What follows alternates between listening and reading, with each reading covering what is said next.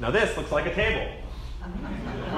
We're finally there. A few, uh, few weeks ago, we had the kind of remnants of a table covered with stains with a varnished area last week. For those of you who are here, we had, we had stripped it down and sanded it down. So it was open. It was open to the elements. It was open to anything. It could either we could either refinish it, or you know, if we left it outside last week, it would be rotting by now with all of those like 3 p.m. down downturns. This is a special kind of table. and You see all the legs, and so it seems kind of confusing. But now that it's on the top, we can show you. Pop it in, and the sides come down, and so it's pretty handy. You can fit it around. Uh, this was a table um, in my grandparents' house for many years. It was by the TV. And so, so they had it for many years, a little bit more. Now, while we could have done a lot of things with it, um, I didn't put a clear finish on it just by itself, because when I sanded it all the way down, there were still some stains. There were still some things that if we just put a clear coat on it, it would have really come out, nor did it, was it a little darker. Uh, the black dye was chosen by my father because he did most of the sanding, and that's the hard work. And so I was like, fine, you do the, you do the sanding, and you get to pick the color. Um, uh, he's been in Colorado for a week, so I did all of this, all of the finishing. Um, but it looks, it looks new, uh, right? Like it, it's different. There's something, and it, it's stable. There's a so there's a black dye finish, and then a few coats of polyurethane, um, a satin polyurethane on there. So hopefully it'll withstand a little bit more, but it's a little it's a little different. It is protected. It is something new. My friends, we are finishing our series on second chances, on remembering that we believe in a God of second chances. And even though we can see that this table is, is mostly finished, when we look at our own, own lives, when we look at the lives of people we care about, it is hard to move. It is so difficult to move from the possibility of a second chance to the actuality of new life. That's not a simple thing. It's not a thing that you can just go in your garage and sand for six hours and then it, it will be done. Even more, how should we respond in our own life and the lives of others when what seems like an impossible situation? One that we just have no idea what to deal with or how we can deal with it. We all have decisions in our lives I'm sure, decisions of our past that we regret to some degree. We, we wish to move away from. We all have people in our lives whom we love, but we just don't know what we can do with them right now. We don't know how effective we can be. And if we, we look to their past or we look to our past to predict our future, new life seems impossible. It seems like the continuity is only going one direction, and that is not a good direction. We can't see where a miracle could take place.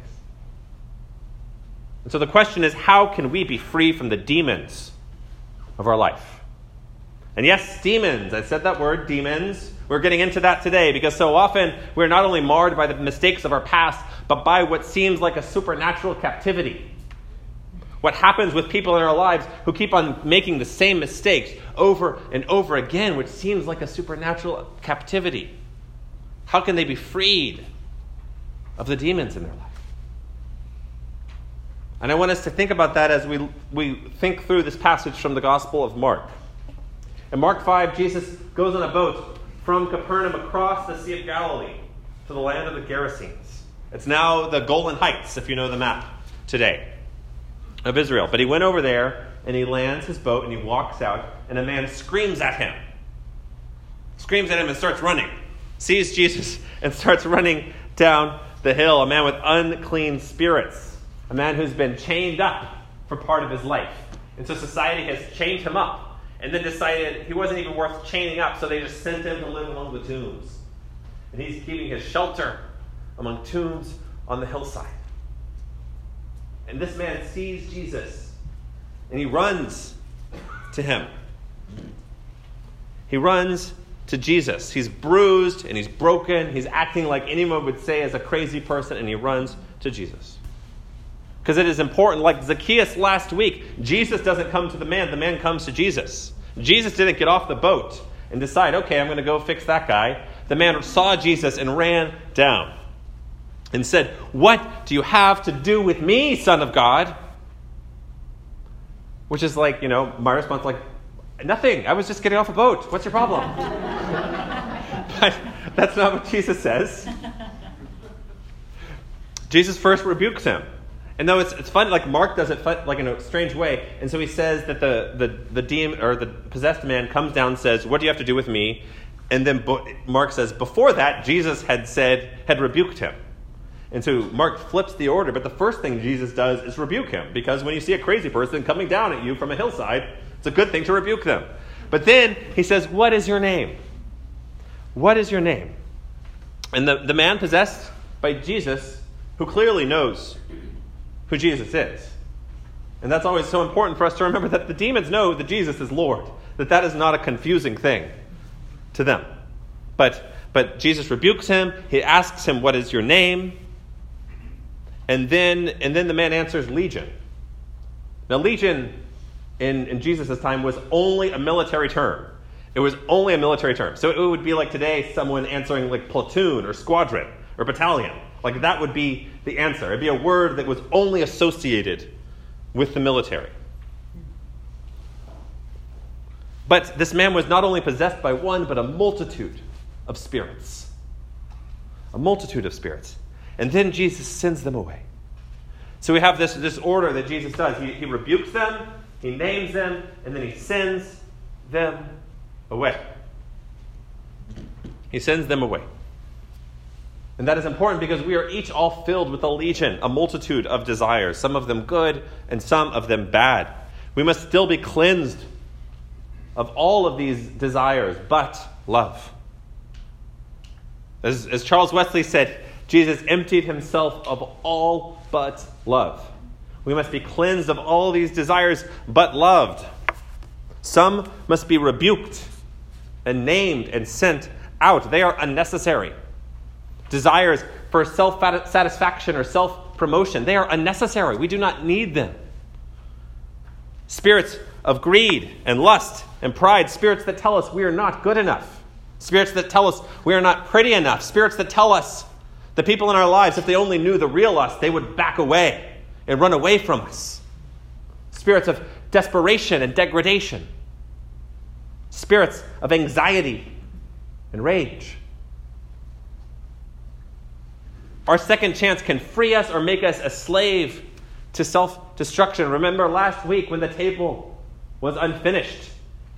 It could have, I could have left it outside. It could have happened. I could have forgotten it. And in the rains, and it would have been destroyed. I could have poured communion wine on it, and it would have been had a really bad stain that not even the black dye would have been able to cover up. Been soaked right into the wood.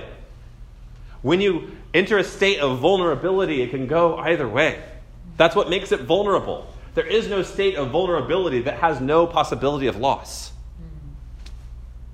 We can become more a victim of our desires, or we can be freed by grace. And again, Jesus rebukes the demon, names the demon, and then sends it away. It is not an easy thing to do. It is not an easy thing to do.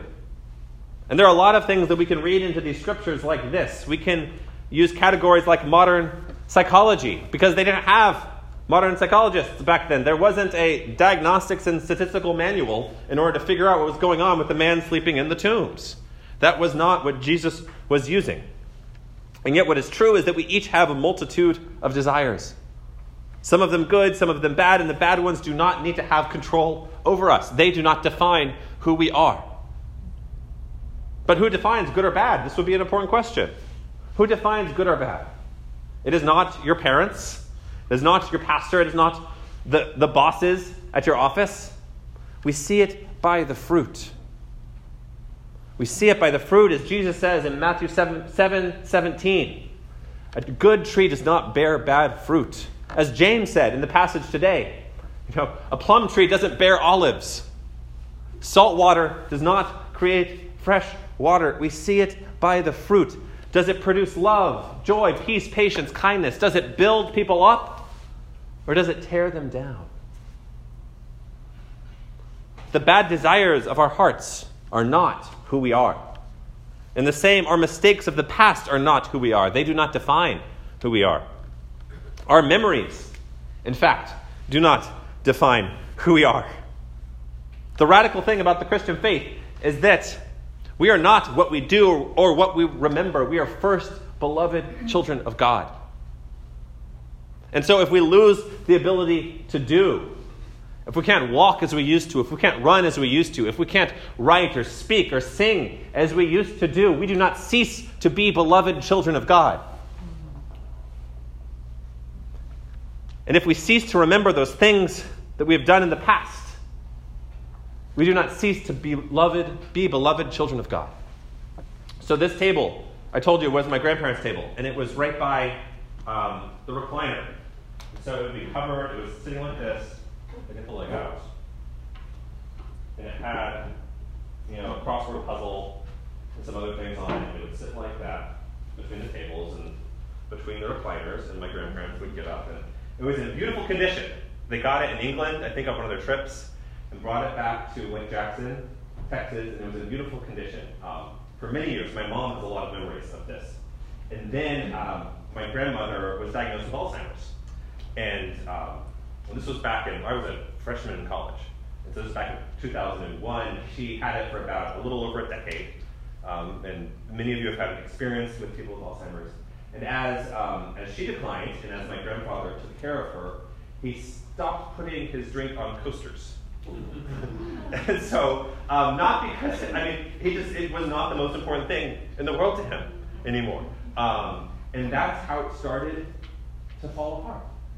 And he stopped and he was doing that and he was taking care of his wife in a way none of us thought was going to happen. We did not predict the care that my grandfather would have for his wife um, as she declined.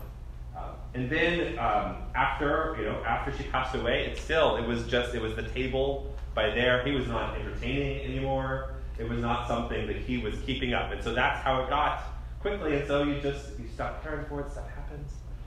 And I say that for this passage that I think it's so important for us to all always hear is that we do not cease to become we do not cease to be children of God, even when there's watermarks all over us, even when we forget to put the coaster on, even when we forget the manners that we taught, even when we have those things in our life that distract us from all of the little things that we need to do. We do not cease to become. We do not cease to be children of God. And the people in our life who don't remember who we are, and the people in our life who can't see us anymore, they do not cease to be children of God. And that is an amazing blessing. And that, that shows that no matter where we are in this life and in this world, there is an opportunity of love for us. There's an opportunity for love for us. God gives second chances when many in our life do not. Not only must we accept God's forgiveness and grace to be remade like this table, we must go and do likewise. We're not called to just sit and be satisfied in our new clothes. We are sent out into this world because there's a lot more broken people out there. There's a lot of us in this room that are pretty darn broken and need a new coat of paint. But we still need to go into this world. We need to go into this world and show the possibility of new life. And even when people whom we love betray us again and again, we are called to show mercy. Not because we need to enter into situations of abuse, but to seek out mercy in the connection of a community, to seek naming the demon and to work towards sending it away. Because we can only live by faith among people of faith who encourage us in those impossible situations in our life when it seems like there is no path. So, my question for you this day, friends, is who encourages you? Who encourages you to be free of temptations and hurts and demons? Who do you encourage? Who do you seek out and say, You inspire me? You inspire me. Take heart. New life is possible. If you want tools, for these second chances, tools kind of like some, you know, stripping ointment and sanding paper. there's, there's tools to make this. There's tools in our life that God gives us. That God just doesn't leave us to our own devices, that we have to figure out how to be followers of Christ every time. God gives us tools to use. Two weeks ago, I spoke about the means of grace that, that John Wesley preached the means of grace, the works of piety and the works of mercy.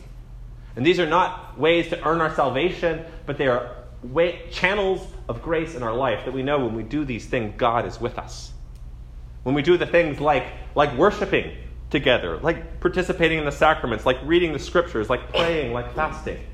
When we feed the hungry, when we clothe the naked, when we visit those who are imprisoned, when we visit widows and orphans, those are, those are ways that we know that we are going to be where God is. Last week I spoke about Wesley's general rules. Do, first, do no harm. Second, do all the good you can. And third, do the things of God. Do the things of God. If you're like, with someone in your life, if you're like, I don't know what to do, I don't know what I can tell this person. Some people in my life, I just, they're in impossible situation and they don't want to hear, Fred, you're in an impossible situation. That doesn't encourage someone. And it's not that helpful just to quickly say, you know, Fred, just give Jesus your heart and it'll all be okay. There's a little more to a lot of the places we are in life, that there's some truth to that, but it also doesn't get to the depth that people are at. And so, one way of using these tools is to say, Fred, why don't you volunteer? So, I'm not picking on you, Fred. Fred, why don't you give something of yourself? Fred, why don't you try 24 hours of doing no harm? Just try it as something. Again, not picking on you, Fred. but then again, maybe you don't need a tool. Maybe you don't need this concrete thing. Maybe the pe- person in your life, or maybe you yourself, just needs a little encouragement that they are not alone and they're not crazy, that they're not really living in the tombs, even though it seems like they are, even though it seems like they're being chained up and have no choice in the matter. That there is still freedom. You are loved. You are forgiven.